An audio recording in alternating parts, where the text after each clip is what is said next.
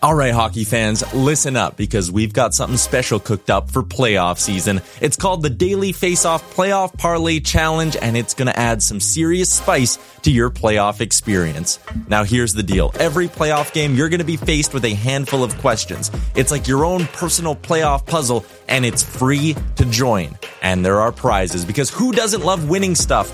Daily winners, you're getting hooked up with gift cards. Treat yourself to some nation gear or maybe even your favorite jersey. And for the big dogs, the people who can win an entire round, it's straight, cold, hard cash. We're talking about real dough for your hockey knowledge. So lace up those skates, stretch those thumbs, and get ready to show off your hockey I Q in the Daily Faceoff Playoff Parlay Challenge. Sign up today and play every game day at games dot daily faceoff dot com and prove your puck prowess.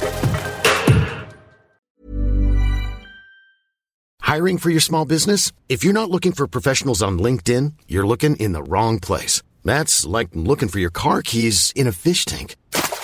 LinkedIn helps you hire professionals you can't find anywhere else, even those who aren't actively searching for a new job but might be open to the perfect role. In a given month, over seventy percent of LinkedIn users don't even visit other leading job sites. So start looking in the right place. With LinkedIn, you can hire professionals like a professional. Post your free job on linkedin dot com slash people today.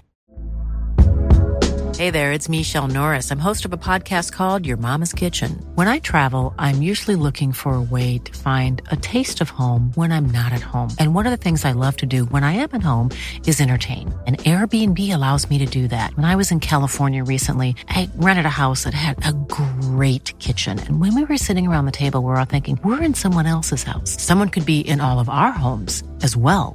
If you have a home, but you're not always at home, you have an Airbnb. Your home might be worth more than you think. Find out how much at airbnb dot com slash host. Well, a wonderful Wednesday afternoon. Happy Hump Day. Welcome to the Jason Gregor Show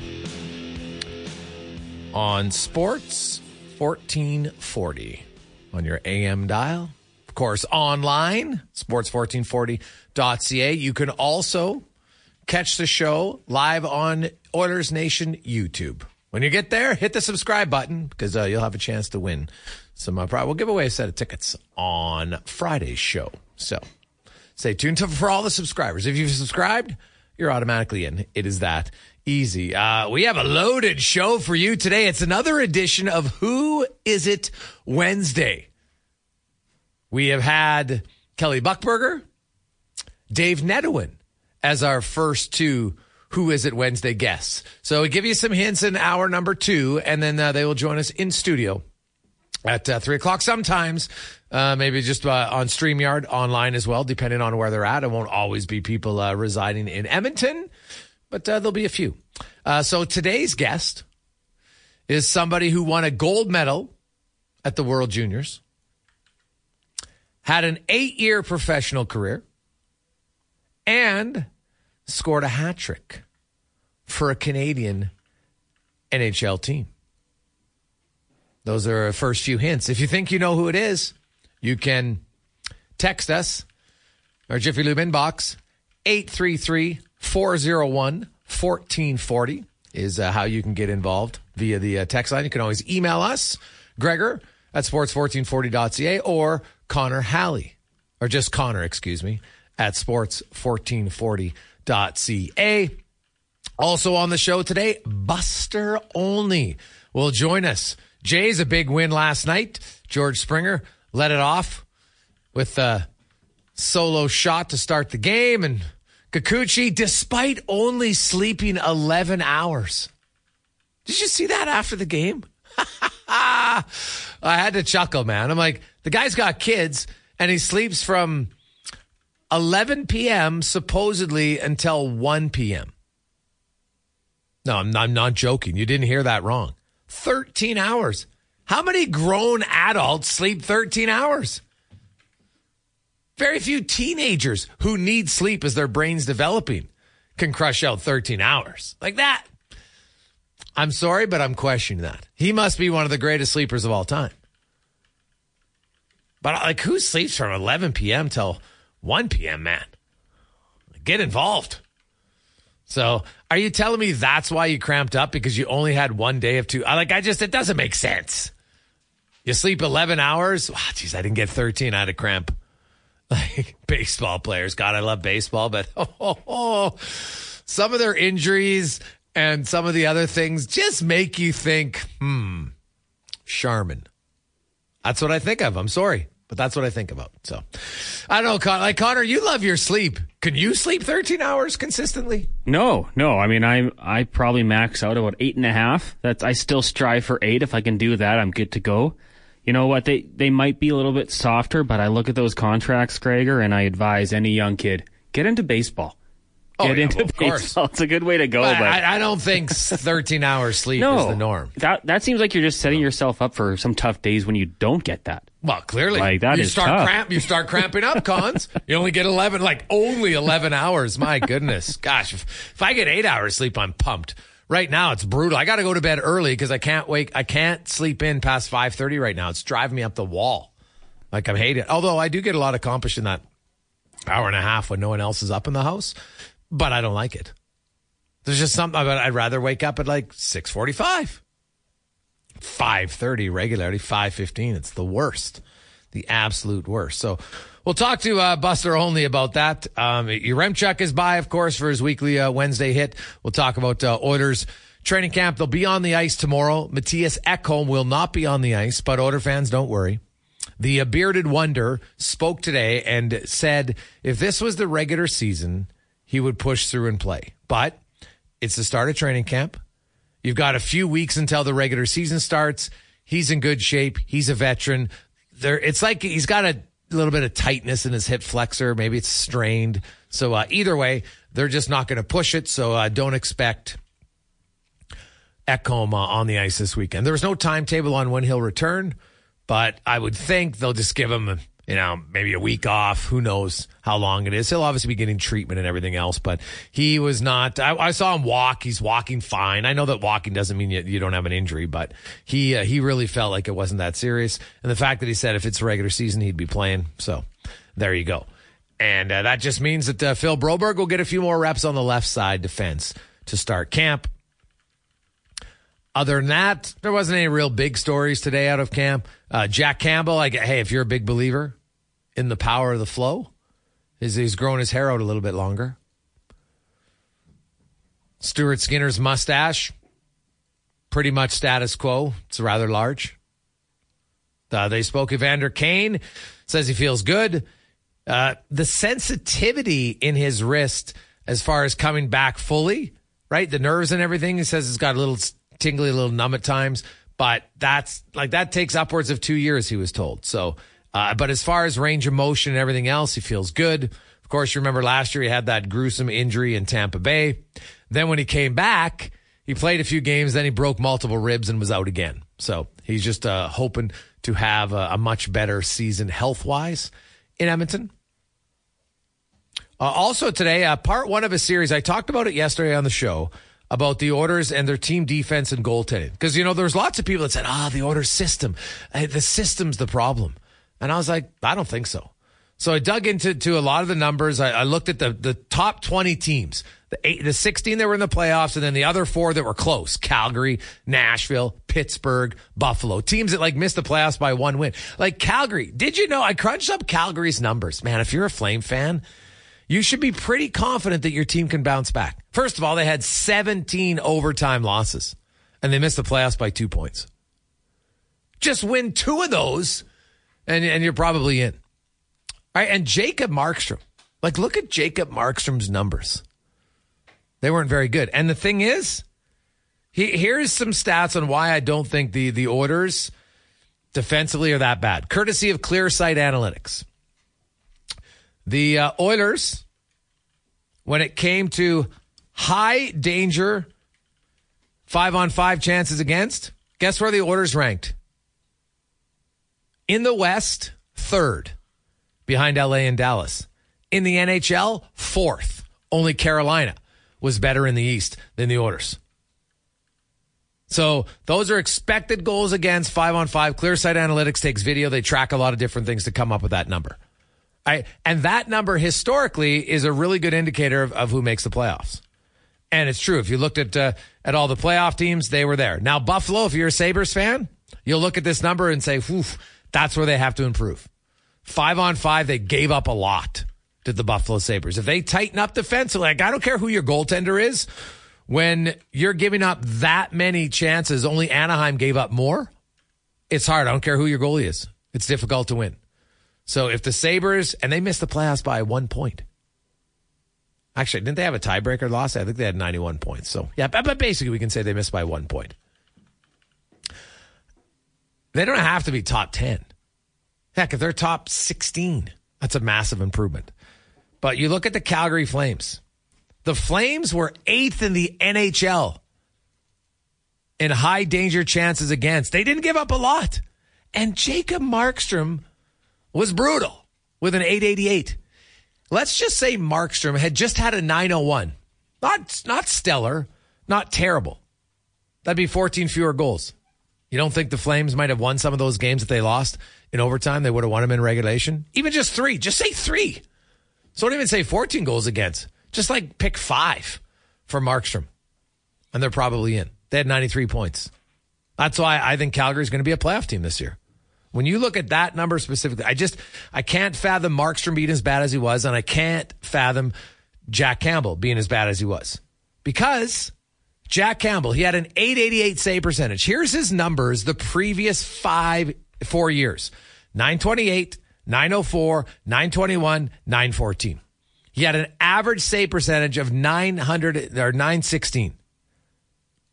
And that's over a four-year period, nine sixteen.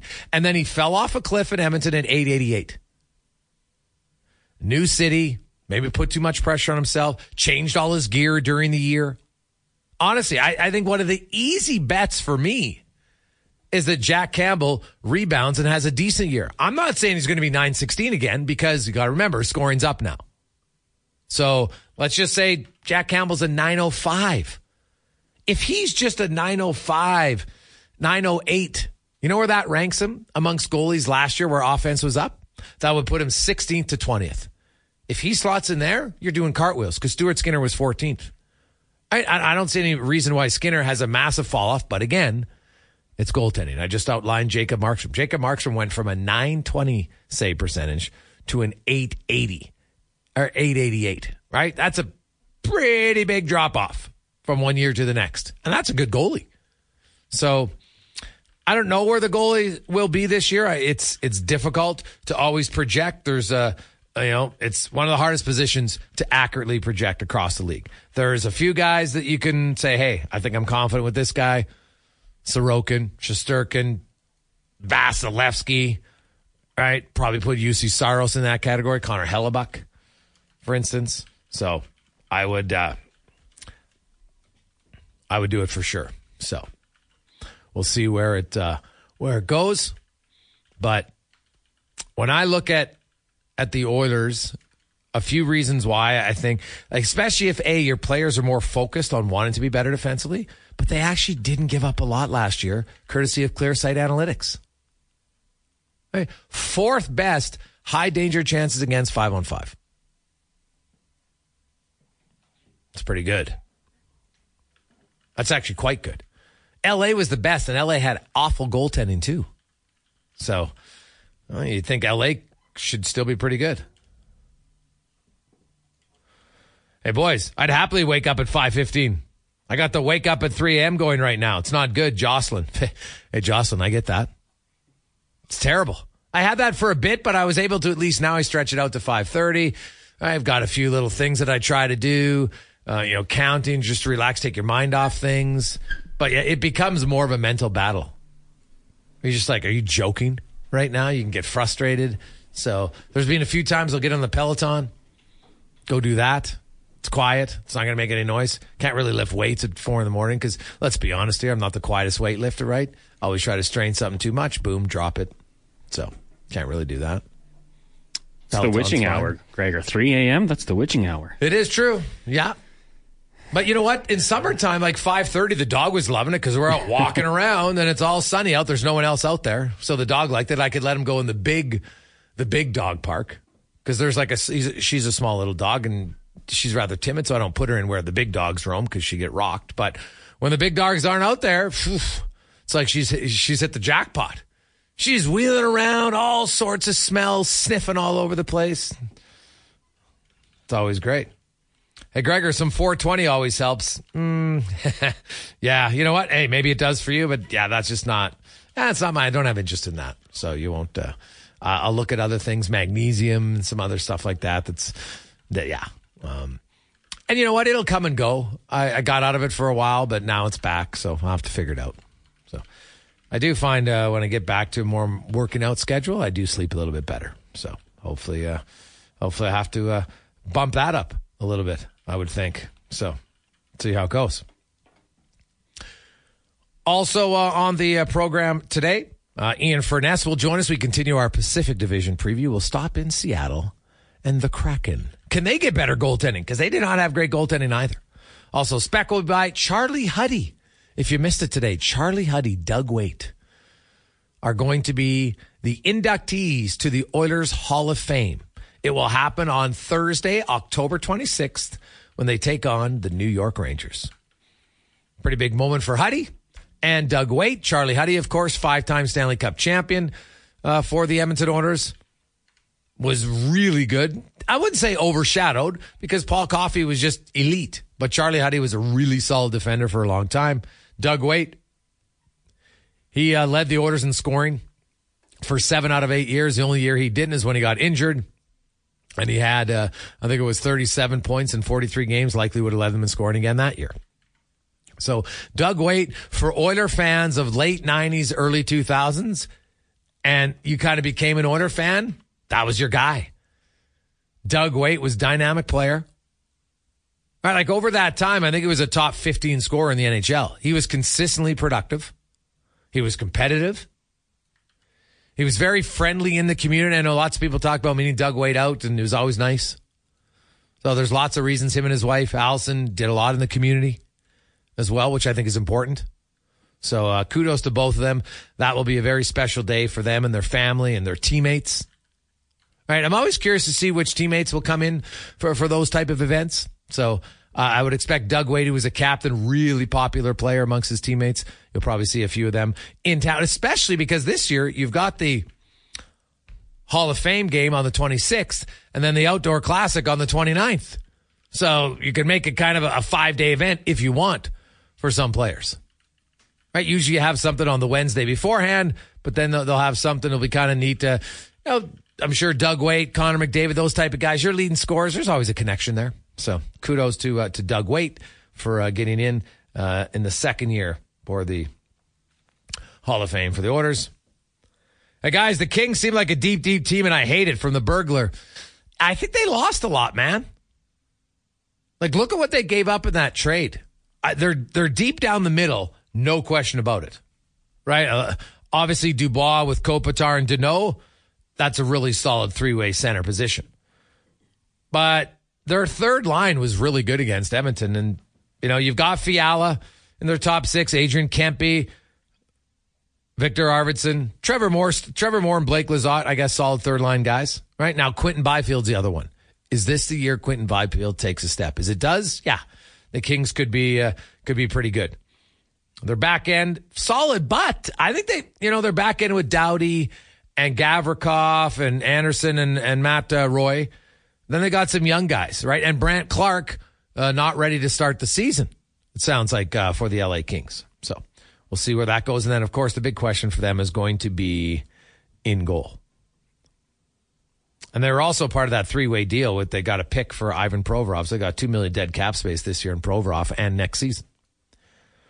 Take a quick break. When we return, Buster Olney will join us on the Jason Gregor Show, presented by Play Alberta dot C A. two twenty-four, Jason Gregor, Connor Halley with you on a, a cloudy Wednesday. Happy hump day as you uh, get through the week. Uh, remember, for uh, Oiler fans, if you're interested, you can watch training camp on Saturday. The uh, I think the doors, well, it's they're on ice from ten till one, a few sessions. And I think the doors open at ten or ten thirty. I'll double check on the opening time. But uh, if you want to plan, you can, of course, uh, bring the family, the kids. If you want to see some of the orders, they'll be in two different sessions. Uh, there will be, they'll be on ice at ten. And then the scrimmage is at eleven o'clock. So that's probably maybe what you're most interested in wanting to watch. Uh, I can tell you some of the other drills at times aren't that riveting. However, for somebody who's never been there, it's probably pretty exciting. I always remember that for young kids. They just like to see the uh, players up front, up close and personal. It's pretty cool. So that is happening this Saturday, and uh, I'm pretty sure it's the only time during the uh, training camp that it is open to the public, so you might want to take advantage of it. Well, you can. Let's get to the M L B report, brought to you by Legacy Heating and Cooling, home of the no payments, no interest for one year on your furnace. Do not be cold this winter. Stay hot with Legacy Heating and Cooling. And uh, we're always happy to have Mom. Heck, we could talk baseball. We could talk farming, of course. A good friend of the show, one of the best analysts in the game from E S P N, Buster Olney, joined us. Buster, welcome back to the show, man. How you doing? I'm doing great, thanks. And, and we can talk hockey experience. I would, you know, you were talking about being up close and personal with players. I want to say it was about four years ago when I got uh, went online knowing that I was going to make a trip down to Nashville and taking my fifteen-year-old son. And uh, I got tickets uh, close to the what I thought was close to the the, pre- the bench of the Nashville pre- or the Predators, and it turned out it was right behind their bench, and it was incredible. And the players could not have been nicer. The coaching staff, one of their assistant coaches, gave my son a, a puck. Uh, you know, players are high-fiving him as they walked out. It was awesome. And so I wouldn't be at all be shocked if, uh, you know, that would be the experience of the folks there. Because my, you know, in the very few times that I've done anything with N H L, those, you know, those guys have been tremendous.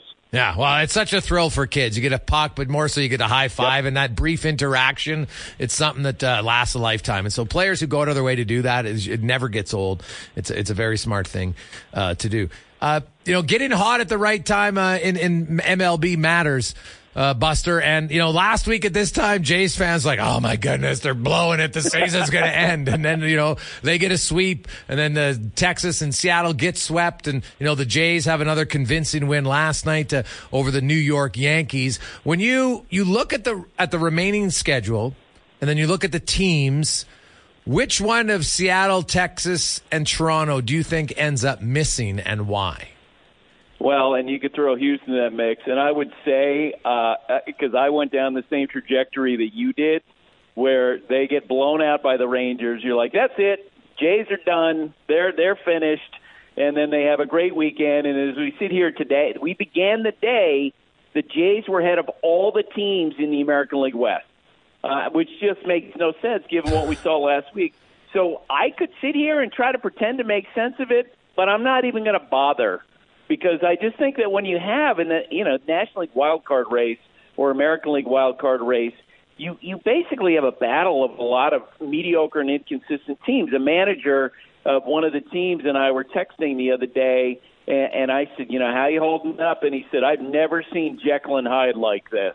And, and that's exact. I just it's amazing the swings with this. The Cubs have had it. The Diamondbacks have had it. The Jays have had it, and it's a lot of fun to watch. And I'm sure for the you know for the teams that's going to be left out, it'd be excruciating.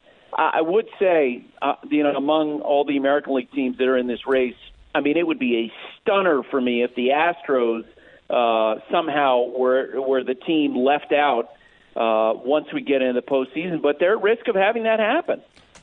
Yeah, they've really kind of stubbed their toe here lately. Um, when you look at at the Blue Jays, like Vladdy Guerrero, he's not having an awful season, no. But he's just having a below his standards. And, you know, he had three home runs consecutive games, and then he went zero for five last night. But, like, it's not, okay, maybe he's coming out of it. You know, I've, I've seen people analyzing his swing, and, then, you know, maybe he's just a little bit of ahead of it and stuff. Like, obviously the bar is high for a player like that, but, like, do you, and guys you talk to, what do you see as maybe lacking this year for Vladdy? They're perplexed by the inconsistency because he is viewed as, you know, one of the, the savants. You know, having been around the sport his whole life, clearly having an understanding of the pitching. Um, he has been an absolute puzzle. Uh, and so, you know, I've asked that question of folks with the, the Yankees. I've asked it of the folks of folks with the Red Sox. You know, what are you seeing in him? I get a lot of shrugs. Like, they think he should be better. Yeah. They think he should be more consistent. Um, and it just, you know, maybe that's that's where you leave it. Like, you know, he's still a young player who is maybe in need of having, you know, the motor going at the at the same level every single day. The other day I saw him make a, you know, perplexing base running mistake. Yeah. I think there's some of that, not only with uh, with him, but also with that team. I know that there are players on that team who feel like, boy, there there just needs to be a greater sense of accountability. And I think the Alek Manoah situation is a great example of that, where I, I understand what the Blue Jays are trying to do. They got a talented pitcher who was sent to the minor leagues. They believe in his talent. They probably don't want to be at odds with him. But, uh, you know, just talking with folks with other organizations, they're like, if you send a player to the minor leagues and he essentially refuses to go down and pitch, like, that's grounds for discipline. And if you don't do it, then the risk you run is sort of reinforcing this idea is that the you know that the inmates are running the asylum a little bit, and that's not great for uh, an organization that probably does need a higher level of accountability. Buster Olney joins us, uh, breaking down uh, M L B. Of course, uh, arguably, Buster, we're on the cusp of the biggest free agent in M L B history in Shohei yep. Ohtani. It doesn't look like, unless there's some miracle turnaround here, it doesn't look like he's re-signing in Anaheim.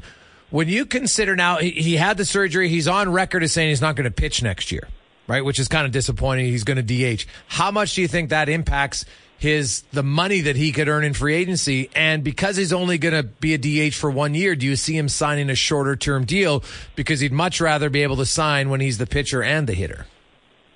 So I do think it's going to have an impact on some teams and what they bid on him, because the risk is enormous. Uh, you know, they would essentially, if you think about what Aaron Judge got last year, you know, he's a gold glove right fielder, uh, guy coming off one of the best seasons we've ever seen, and he got three hundred sixty million dollars. So maybe that's a, you know, and then I base this on conversations I've had with general managers, maybe Judge's contract puts you in the range of what he would be paid for his work as a as a hitter. Well, then how do you put a number on what he would get as a pitcher? It's really difficult to do that, because you just don't know, is he going to have a setback from this elbow procedure?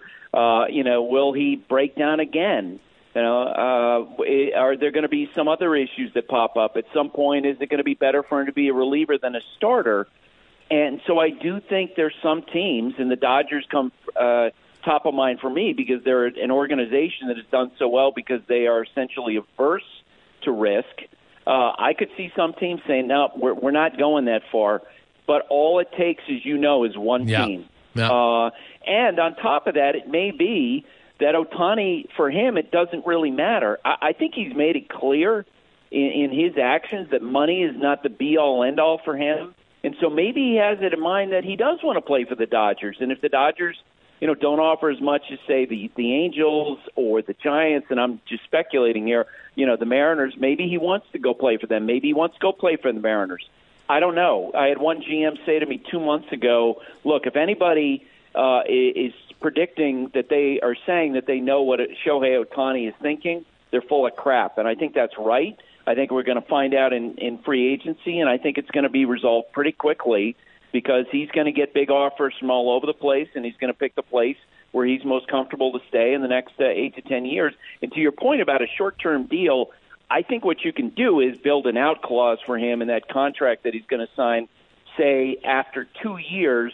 So if he comes back and he's a monster pitcher, right, he can go out and have another bite at the apple, okay. uh, test the market again, and get paid uh, wh- you know, what he deserves as a hitter and a pitcher. Now, that, that makes sense, right? I could see, you know, the, the out clause in there gives him time to, to come back from pitching, because he's, he's such a unique talent. And usually in sports and in life, you know, it's kind of a copycat.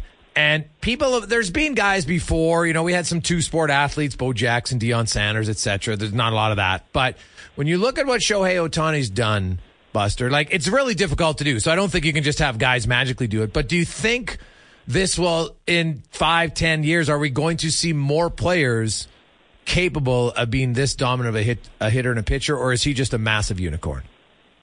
So uh, I think that you could look at it in two ways. I think in some respects, all of the, the bumps in the road for Ohtani, and the last three years have been so much fun to watch, but how many times have we heard about him being hurt? You know, he needed Tommy John surgery. He was out. Uh, complications within the Angels uh, organization, uh, about a six-man rotation, et cetera, et cetera. My instinct is that a lot of the teams will look at the injuries, they'll look at uh, you know what an outlier he is as an athlete, and almost be discouraged from uh, considering going with two-way players. But let's face it, Ohtani is the you know the most-watched player in baseball now. I think at the amateur level, he's going to inspire a lot of players who want to do that. And what was great about Ohtani when he came over here is that he had the leverage because he's such a uh, because he is such a unicorn to be able to tell the Angels, and he can do this with his next employer. Uh, look, I'm sorry, but uh, this is something that I want to do, and maybe more players will do that in four or five or five, you know, four or five, six years because they've been inspired by Ohtani. Yeah, it's it's magical to see, uh, no question about it. The Atlanta Braves, how much of a clear favorite are they in your eyes? Well, I think on paper, yeah. Um, you know, if you had to bet the family farm on a team, they're the team to bet on because their offense top to bottom is ridiculous. They've got excellent one, two, three in their rotation in Strider and Charlie Morton and Max Fried. But they also have vulnerabilities. There's no question about it. With their bullpen, you know, the back end of their rotation um, in a short series, and we saw last year when, when they, you know, stormed past the Mets, won the National League East, one hundred one victories, and then they got knocked out in the playoffs immediately against the Phillies because their starting pitching was kind of fragmented.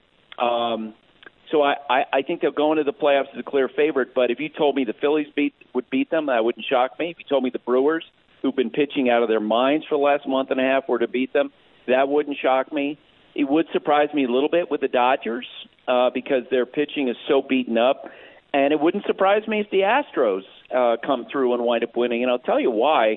They remind me a lot of those Yankee teams, you know, I covered in, back in, uh, in ninety-eight to two thousand one, where I feel like the regular seasons have gotten tiresome for this group of Astros players, because they push the rock back up the hill year after year after year after year. I think once the postseason begins, just as it was with those Yankee teams, you're going to see a better brand of Astros baseball because of their postseason experience. Buster Olney, our guest, uh, breaking down all things uh, Major League Baseball. Um, so it's fair to say it, it, who knows who's going to make it or, or not make it in the uh, in the A L. What about uh, in the N L? You got the Cubbies in Miami, even Cincinnati, uh, Arizona. Do you, do you see anybody that you like better of the two out of those four to make it? Well, I could go recency bias because we just saw the Diamondbacks in Sunday Night Baseball, uh, and they swept the Cubs.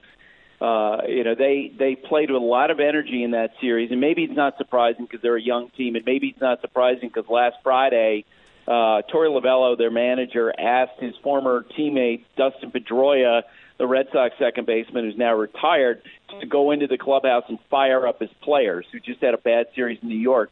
And Dustin got him going. And he was like, don't tell me you're tired. Like, it's the end of the year. You got two weeks to go. You're in a play- playoff race. This is fun. And don't tell me you're young. And uh, and apparently, from talking with the Diamondbacks players, he, he really got their attention, and they seem to have responded. Um, I also think the Cubs, among the five teams we're talking about in the, you know, behind the Phillies in the National League wild card race, I do think the Cubs are the best team. Uh, their bullpen is on fumes, and they just lost Michael Fulmer the other day back on the injured list. But those would be my two guesses as to who comes out of the National League. Buster, always great to have you on the show. Enjoy the stretch run, and then in a few weeks we're talking playoffs with a new format, best of threes. I love it. Looking forward to it. I can't wait. Thanks, man. That is Buster Olney from E S P N, one of the best uh, baseball insiders going. Also a huge farm guy and big hockey fan. Every time we come on, he loves talking hockey, so it's great as well. And, and it is true. Those those small little interactions, players with kids, I, I tell players that all the time. Five seconds of your day will make such an impact for someone. All right? Smile at a kid, throw him a puck, just give him a high five. Acknowledge them. Oh, Man, and those kids, they don't forget it. That's how a lot of people, that's how a lot of players become someone's favorite player. And it doesn't matter how good they are. They don't really care about it. They're just like, wow, he treated me really well. He's a good person. It's super important.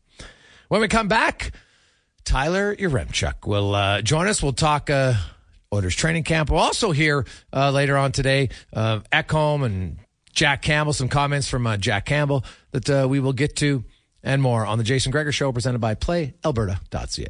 Wednesday afternoon. Hiring for your small business? If you're not looking for professionals on LinkedIn, you're looking in the wrong place. That's like looking for your car keys in a fish tank. LinkedIn helps you hire professionals you can't find anywhere else, even those who aren't actively searching for a new job but might be open to the perfect role. In a given month, over seventy percent of LinkedIn users don't even visit other leading job sites. So start looking in the right place. With LinkedIn, you can hire professionals like a professional. Post your free job on linkedin dot com slash people today. Hey there, it's Michelle Norris. I'm host of a podcast called Your Mama's Kitchen. When I travel, I'm usually looking for a way to find a taste of home when I'm not at home. And one of the things I love to do when I am at home is entertain. And Airbnb allows me to do that. When I was in California recently, I rented a house that had a great kitchen. And when we were sitting around the table, we're all thinking, we're in someone else's house. Someone could be in all of our homes as well. If you have a home, but you're not always at home, you have an Airbnb. Your home might be worth more than you think. Find out how much at airbnb dot com slash host. When you make decisions for your company, you look for the no-brainers. And if you have a lot of mailing to do, Stamps dot com is the ultimate no-brainer. It streamlines your processes to make your business more efficient, which makes you less busy. Mail checks, invoices, legal documents, and everything you need to keep your business running with Stamps dot com. Seamlessly connect with every major marketplace and shopping cart. Schedule package pickups and see your cheapest and fastest shipping options from different carriers. With rates up to eighty-nine percent off U S P S and U P S rates. And with the Stamps dot com mobile app, you can take care of mailing and shipping wherever you are. Make the same no-brainer decision as over one million other businesses with Stamps dot com. Sign up with code PROGRAM for a four-week trial, plus free postage and a free digital scale. No long-term commitments or contracts. That's Stamps dot com. Code PROGRAM.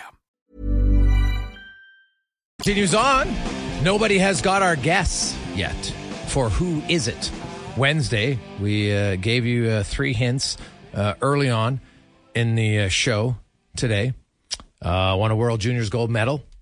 Uh, had an eight-year pro career. Scored a hat trick for uh, an N H L uh, franchise. Also uh, attended uh, Western University. Was part of the uh, Maple Leafs organization two different times. All right, so we've added a few more. See if you can guess. eight three three, four oh one, one four four oh if you want to uh, try to figure out who it is for uh, Wednesday. They'll be uh, joining us at three o'clock today, which will be uh, which will be nice. Always look forward to, uh, well, I look forward to guests all the time, but definitely look forward to our, our Wednesday one. Let's get to the uh, oil report now, brought to you by Volvo of Edmonton.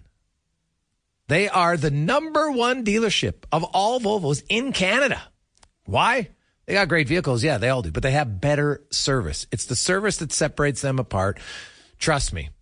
Call Jordy or Mike. Go in to see Volvo and you won't regret it. Volvo Edmonton dot com. As we uh, welcome in Tyler Yaremchuk uh, to the program. Of course, uh, Oilers will officially be on the ice tomorrow. Uh, Matthias Ekholm uh, won't be there. He's got a little bit of tightness in, in his hip flexor. He says it's not to worry about. If it was regular season, he would uh, play through it. But it's uh, preseason. Uh, well, I guess technically it's training camp and then preseason, so uh, there's no reason to uh, to rush it. But I, I will say, Tyler, and I wrote this and I said, I, I hate to be right, but the Oilers' top five defensemen missed a grand total of two games last year. You know that some little injuries are going to creep up at some point, and I think with Desharnais and Broberg, the, the Oilers should be able to handle it. Yeah, I think that's kind of the nice part about having those seven reliable D-men like they had last year. You're right. They got they got lucky last year. No team goes through, or very few teams go through the entire season with that kind of injury luck. You can add on the fact that McDavid and Draisaitl they like McDavid played all eighty-two games last year. That's a big, big advantage. That's never a guarantee. But when it comes to the Ekholm thing, Greg's, isn't there a chance that things like this are sometimes like a blessing in disguise? Like giving Philip Broberg a ton of minutes now in the preseason, more responsibility. Like maybe it's something that we look back on in two months and we're like, man, the preseason when all those added minutes were great for Broberg. Oh, yeah. I, I don't see it as a negative at all, especially when Ekholm says, that, you know, if it's regular season, I'd play through it. So, you know what? Mm-hmm. Uh, you give him a, a little bit of extra time to, to figure out and make sure that he's one hundred percent healthy, because obviously the regular season for this group is, is what matters. And, you know, I, I'm interested after listening to Stuart Skinner and Jack Campbell today. You know, they come in very two different things. I think Stuart Skinner is now in his second season. He wants to prove that, hey, guess what? Last year, you know what? I don't want a sophomore jinx. Uh, I feel like I'm more comfortable as a goaltender. And Jack Campbell, of course, wants to bounce back, because if you look at the last five years of his career, the first four, he had a nine sixteen save percentage. Last year was eight eighty-eight. Last year was really a significant outlier for Campbell, and uh, he believes that he'll be able to get back to the level he was. Do you? Yeah, I do. I have a uh, series that's been going up over the last eight days at Oilers Nation, the ten biggest storylines I'm watching heading into next year. And today's was actually about Jack Campbell and just how, I mean, the Oilers were two, three points away from winning the Western Conference in the regular season last year. And they had a goalie who played thirty-six games. And in the bulk of those games, or in close to fifty percent of those games, he was giving up four or more goals, Gregor. Like in today's N H L, you're just, you're not winning a ton with goaltending like that. But I'm optimistic he can bounce back because, like you said, his career numbers, even with that poor season last year, is he not still like a nine ten save percentage goalie? Like Jack Campbell, in all honesty, should not be as bad as he was in, in the early parts of the year. That really shouldn't happen again this year. If it does, I mean, it's a whole different conversation. It's a way bigger problem than it was twelve months ago, and maybe patience starts to run out. But I think Oilers fans should be very optimistic that Campbell's going to give them maybe not nine sixteen goaling, but goaltending, but like, what do you set the bar at? nine oh five? Is that a good range? If, if he's nine oh five, that would put him in the top twenty. That would put him twentieth last season, right? Yeah. Uh, nine oh five now, there's more goals, right? Like if if Jack Campbell's top twenty in save percentage, you'd be pretty happy, you know, because Stuart Skinner was there last year too. So if they're both in it, guys who started thirty plus games, you'd be pretty happy. Yeah, that's fair. And I mean, maybe there should be an expectation that, not that Skinner's going to have a sophomore slump, but it was a surprise. I know the all-star nod is weird because so many goalies get named to the all-star game and the way they do it with the four divisions, but maybe there should be a bit of an expectation as well, or maybe we should be tempering expectations on Stuart Skinner. Like there's no guarantee he's an all-star caliber goalie again, right? Like he might slide down five ten save percentage points. Yeah. And, and I think, and not, not to discount anything he did, but if you look at the goaltending across the board in the Pacific Division, right? Like he was in the right division to be the all-star goaltender. I'll just say that, right? Like there was lots of uh, yeah. Markstrom, Demko, Seattle had terrible goaltending, L A had terrible goaltending, San Jose, Anaheim. Like it was really him in Vegas, right? And Thompson was hurt and so they didn't have anybody. So it's good on Stuart Skinner. But, you know, if you looked at him overall, I don't, I don't look at Stuart Skinner necessarily as an all-star to say, wow, if he's not an all-star this year, that means it's a bad year. I just look at Stuart Skinner. If he comes close to the consistency he had, because I thought he was pretty consistent overall last year. If he's, if he hovers around nine fourteen, nine twelve, whatever, give or take a few, I would think that's a really good season because as we've seen from established goalies, staying consistent year to year as a goalie is hard. Yeah, I wrote a piece last year breaking Skinner's games into kind of ten, eight to ten segments, eight to ten game segments throughout the year. And I think there was only one where you looked at it and went like, ooh, there was like a stretch where he wasn't good. And it was right after the All-Star break. He had just had a kid. Like you kind of excuse a guy for that. So he was remarkably consistent last year, which made it all the more impressive. But the other side of it this year, I, I think if anyone's expecting Stuart Skinner to play fifty-five games, they, they should check themselves a little bit. Like you need to keep it balanced because he ran out of gas in the playoffs.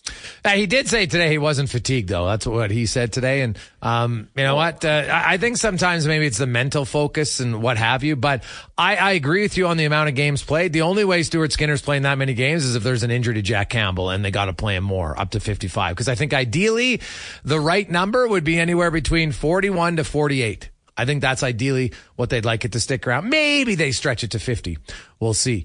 Um, Sam Gagner, who was, who was expected to be one of the guys competing for those uh, spots that are available on the fourth line or spot, I guess depends how you look at it. He won't be. He's going to be in camp, but he's not going to be taking part in any of the preseason. He, you know what? He's not going to sign a contract. Uh, he'll go down to Bakersfield. on his P T O a little bit later on and just kind of try to work things out. So that takes one person out of the competition. Is there, like, to me, it's Sutter. Like, that's the main guy I'm looking at. So I'll make it harder. If you take out Sutter, which of those other guys competing are you most intrigued to watch throughout uh, the preseason? Yeah, like Sutter's just such an unknown, right? Because he hasn't played in so long. And I know Holland had the line saying, like, hey, if you can be your twenty-eight-year-old self, you're exactly what we need. And it's like, well, he's not. He's not his twenty-eight-year-old self. He's thirty-four-year-old Brandon Sutter. I'm really intrigued by Lane Peterson, though. I know in Vancouver he didn't play a lot of center, but he's a big body, and I feel like, you know, we got a little, the fan base, I should say, got a little enamored with the P T Os of Sutter and Gagne, the vibes of Sam Gagne and all that. With Peterson, like, they gave him a two-year deal early in the summer. They clearly liked him enough to commit to him for a couple of years. I feel like maybe we're not talking about Lane Peterson enough as potentially being that guy. He brings some size, you know. The scoring isn't exactly at a level that's, you know, above average for a bottom six player, but he can probably get the job done. I, I think we're maybe overlooking Peterson. Okay. Um, if I'm not taking Sutter, then to me it's Raphael Lavoie. Uh, he was clearly their best player in the in the minors last year. He bet on himself in the contract in the summertime, which I respect. I have no issue with the, the direction he went. He's like, hey, I'm going to make the N H L this year. And maybe it's not in Edmonton, and he probably feels like someone would claim him on waivers. So, you know what? Uh, I look forward. I got to I well, he's definitely going to play either on Sunday at home or Monday in uh, in Winnipeg. I don't expect McDavid or Draisaitl, those guys, to play in that first game on Sunday. I think you'll save them for, you know, the last few home games of the preseason, similar to last year. I think McDavid played three total games in the preseason last year, and I think you'll probably see something similar. And that means those guys battling for those roles, Tyler, are going to get a lot of action in the preseason. Yeah, and actually, Kay, I wanted to float something your way. You mentioned Lavoie as the guy, and, and I do think that's something that obviously works against Peterson and Sutter is, like, you need to play so well that the organization's comfortable putting Raph Lavoie on waivers, a guy they've invested a lot of time in. How big of a lock is Dylan Holloway to make this team? Like, if, if Peterson or Sutter play really well and they go, okay, that's our four C, that fills a clear need for us, and Raph Lavoie plays good, do you maybe look at Holloway and go, eh, what's twenty games in Bakersfield and wait till we run in injuries? Like, you won't lose him on waivers because he's waiver exempt. one hundred percent. I wonder if maybe we aren't, again, overlooking that as a potential storyline. He oh, did not start with the big club. No, uh, we talked about that earlier this uh, this week on the show, exactly, because I agree with you. I think it's th- those are possibilities. You can't just say it's a lock that certain guys. I think he's got a really good chance, and I, I think Dylan Holloway would – he would probably have to – the closest example I'll think of was when Caleb Jones – came up and he played seventeen games at the end of one season, and everyone's like, okay. And then he came into camp the next year and was absolutely overwhelmed. And he was one of the, he was like in the second round of cuts, and he was very disappointing in his performance. Like, Holloway, I think, would have to be really bad. And I don't expect it to be, but I think he would have to, for somehow, really stub his toe not to be here on opening night, just because I think they like his size and uh, his strength. Uh, you know, at times, I think he's just like every young player. He'll learn to, that less is more at times. I definitely keep his head up a little bit when certain guys are on the ice, mainly the Anaheim Ducks defenders this year. So, um, you know what? It's, it is interesting. And then obviously on the back end, you've got, uh, Broberg, and you have DeHarnay. Like, can Niemelainen make that decision remotely difficult? Or do you think it's a, a foregone conclusion, barring injury, who the seven defensemen are? I feel like it's a foregone conclusion. Like, at this point, do you really want to be, it, it's what, his four years since Philip Broberg was drafted and picked in the top ten of his draft. Do you really want to be sending that guy down again for more, in air quotes, seasoning when, what, you just want to keep Marcus Niemelainen as your seven? I think there's more value in keeping Philip Broberg up with the big club. Would, would Niemelainen clear through waivers? Like, probably, right? Like, quality players get through that waiver wire every year. Here at this time because teams are just so jammed up. So I don't know. I'd be really surprised if Niemelainen makes it a conversation, but it would be a good problem to have, I guess. Yeah, for sure. Ty, thanks for this, buddy. Have a good one. We will uh, see you down at the rink. Thanks, Riggs. That is uh, Tyler Remchuk from Oilers Nation. That was the Oil Report brought to you by Volvo of Edmonton. When we come back, our big guest in Who Is It Wednesday? Sean from Lethbridge figured it out. He just got the answer in. I'll tell you who it is after Connor Halley and a Sports fourteen forty update brought to you by B I E Engineering, specializing in all your residential, commercial, and industrial structural engineering needs. Go to B I E E N G dot com.